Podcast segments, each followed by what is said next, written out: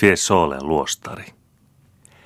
Vähän matkaa Firenzestä on korkealla, kauas näkyvällä kukkulalla Fiesolen pikkukaupunki ja sitä vielä vähän ylempänä samanniminen fransiskaaniluostari.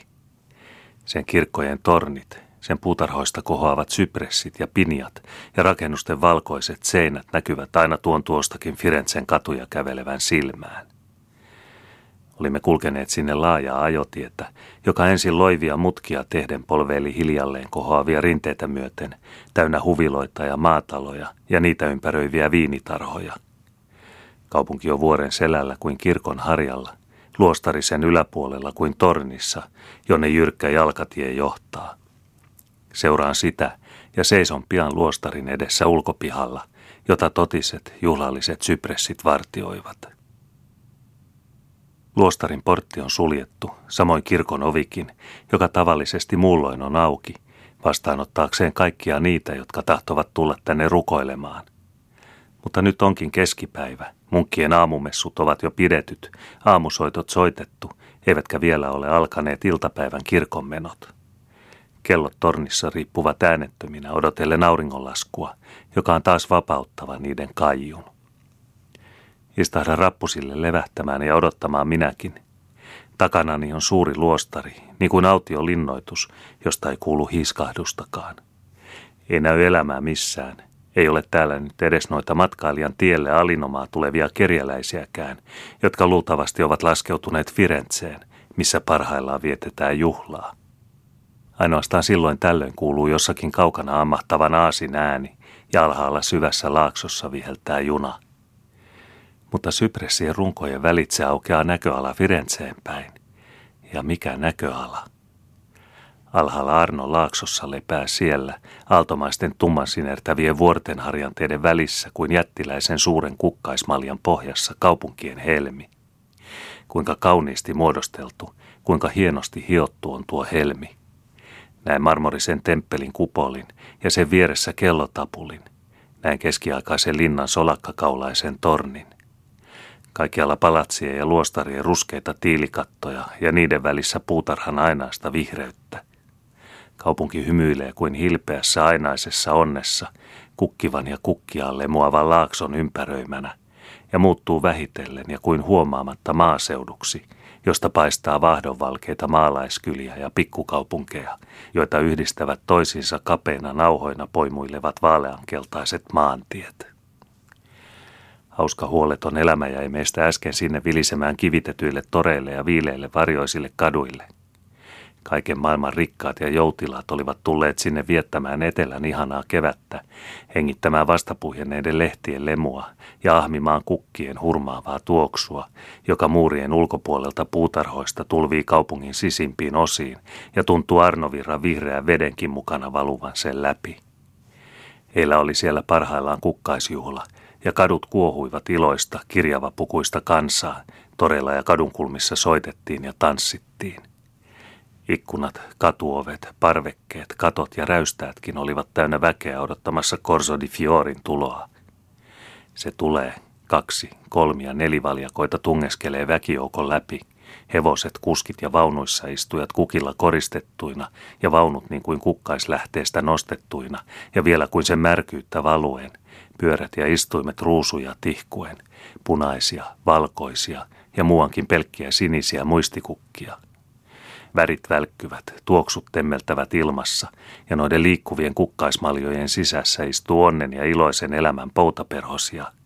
Nuori ihana äiti 2 pienen tyttärensä kanssa, toisessa yksinäinen pieni prinsessa, kokonainen perhe, 2 rakastunutta. Ne jäivät sinne karkelemaan liputettuja katuja pitkin, ja täältä sinne katsellessa näyttää siltä kuin aurinko heijastellessaan ja varjoja ja valoja vaihdellessaan ottaisi sekin osaa ihmisten iloihin, ja niin kuin koko tuo lakeus olisi ihanuuden meri, jossa värejä lainehtii ja karehtelee kauneutta. Mutta me täällä, me istumme kuin erämaassa. Ei ota luostari osaa maallisiin menoihin. Ei näy se tietävän eikä tahtovan niistä tietää. Sen ikkunat ovat suljetut, sen asukkaat vaikenevat, ja ainoastaan sypressi kuiskaa jonkin salaperäisen sanan vierustoverilleen, kun heikko tuulahdus tästä kautta kulkiessaan sitä koskettaa. mutta se ajattelee, miettii omia mietteitään, ja kun se niistä herää, tulkitsee se ne omalla tavallaan. Kello pienen tornin huipussa heilahtaa ja alkaa soida. Luostarin ovi aukeaa ja sieltä sisältä kuuluu messua. Hetken kuluttua ja kellon yhä soidessa tulee jono munkkeja ulos. Ne tekevät kierroksen pienellä pihatolla, laskeutuvat tietä alas ja katoavat. Vienevätkö viimeistä voitelua jollekin kuolevalle?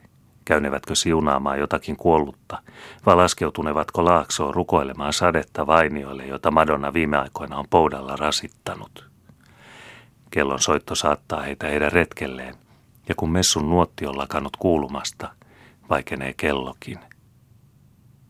Mutta luostarin ovi on jäänyt raolleen, ja minä hiivin siitä sisään. Ei näy portinvartijata eikä kukaan tule estämään. Tulen holvinalatse neliskulmaiselle pihamaalle, jota reunustaa pilarikäytävä ja jonka seiniä hienoväriset ujosti esiintyvät freskomaalaukset koristavat. Jotkut ovet ovat auki ja yhden ohiastuessani näen pienen kappelikirkon, jonka perällä lepattaa vahakynttilä palamassa alttarin vieressä. Toiset ovet veivät munkkien kammioihin.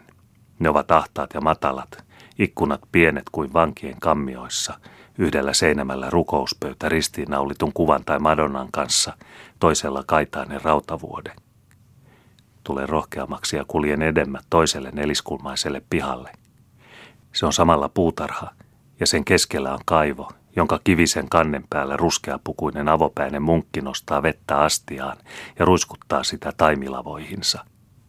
Takaportista tulee toinen, ajaen edellään Aasia, joka kantaa itsekokoistaa risukimppua. Joudun harhaillessani luostarin ulkopuistoon, joka on kukkulan toisella rinteellä, poispäin Arnon laaksosta ja Firenzestä. Kaikki äskeinen ihana hempeys on luonnosta kadonnut. Alhaalla on hedelmätön laakso, jonka pohjassa on punaiselle hiedalle kuivunut jokivirta. Taampana toisella puolella laakson on erämainen vuoristo, kovaa karua kalliota, jonka kasvillisuus on heikkoa ja kuihtunutta. Mitä aurinko ei ole kärventänyt, sen on vesi vienyt muassaan uurtaen pitkiä syviä naarmuja vuorten rinteisiin. Jyrkkää polkua alas laaksoon siellä täällä kasvavien pinjain välissä vaeltaa äskeinen munkkien jono, hitaasti kulkien selät koukussa. Täällä puistossa on varjoisia tammia, kukkivia mantelipuita, myrttilehtoja, oliiveja, oranssipuita ja lehteviä viikunapuita. Täällä on nurmikkoa ja hyvin hoidetuita polkuja ja niiden varrella mukavia kiveen hakatuita istumapaikkoja. Vähän väliä on rakennettu huvimajoja Madonnalle ja hänen pienelle bambinolleen. Yksinäinen munkki käyskentelee tuonempana puitten välissä ja noukkii kukkasia, jotka hän sitten vie Madonnan huvimajaan. Hän huomaa minut, mutta ei tule häiritsemään. Painun vielä syvemmälle metsän sisään, jonne ei näy luostaria. Luostarissa aletaan soittaa iltakirkkoon. Ja samalla kuuluu toisen luostarin kello vastaavan jostakin laakson yli. Hetken aikaa ne juttelevat siinä niin kuin kaksi uskovaista, jotka ymmärtävät toisensa ja ovat yhtä mieltä elämän suurimmissa kysymyksissä. Vuosisatoja ovat ne kai sillä tavalla ajatuksiaan ja tunteitaan vaihtaneet, niitä aina samaan äänilajiin ja samaan sointuun ilmaistessaan. Sitä kuunnellen, tuota iltasoittoa, alkaa näyttää siltä, kuin katoliset legendat muuttuisivat todellisuudeksi, kuin tämä metsikkö kansoittuisi, kuin enkeli liihoitteleisi maahan Marialle ilmoittamaan, että hän on löytänyt armon Jumalan tykönä, ja Madonna nojaa, Jeesus-lapsi käsivarrellaan, tammea vastaan, ja tietäjät itäiseltä maalta saapuvat lahjoineen. Kaikki ne monet taulut, joita joka päivä on nähnyt kirkoissa ja luostareissa, ja joita mielikuvitus ja muisto on täynnä, alkavat elää.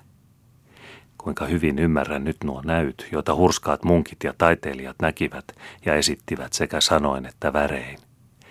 Kuinka se täällä näyttää luonnolliselta tuo likeinen yhteys taivaan ja maan välillä. Täällä josta ei tunnu olevan kuin lyhyt askel ja pieni hyppäys avonaiseen taivaaseen. Tämmöisestä luostarista, siitähän jo näkyy kuin matkan määrä, ja se on vain viimeinen pysäkki.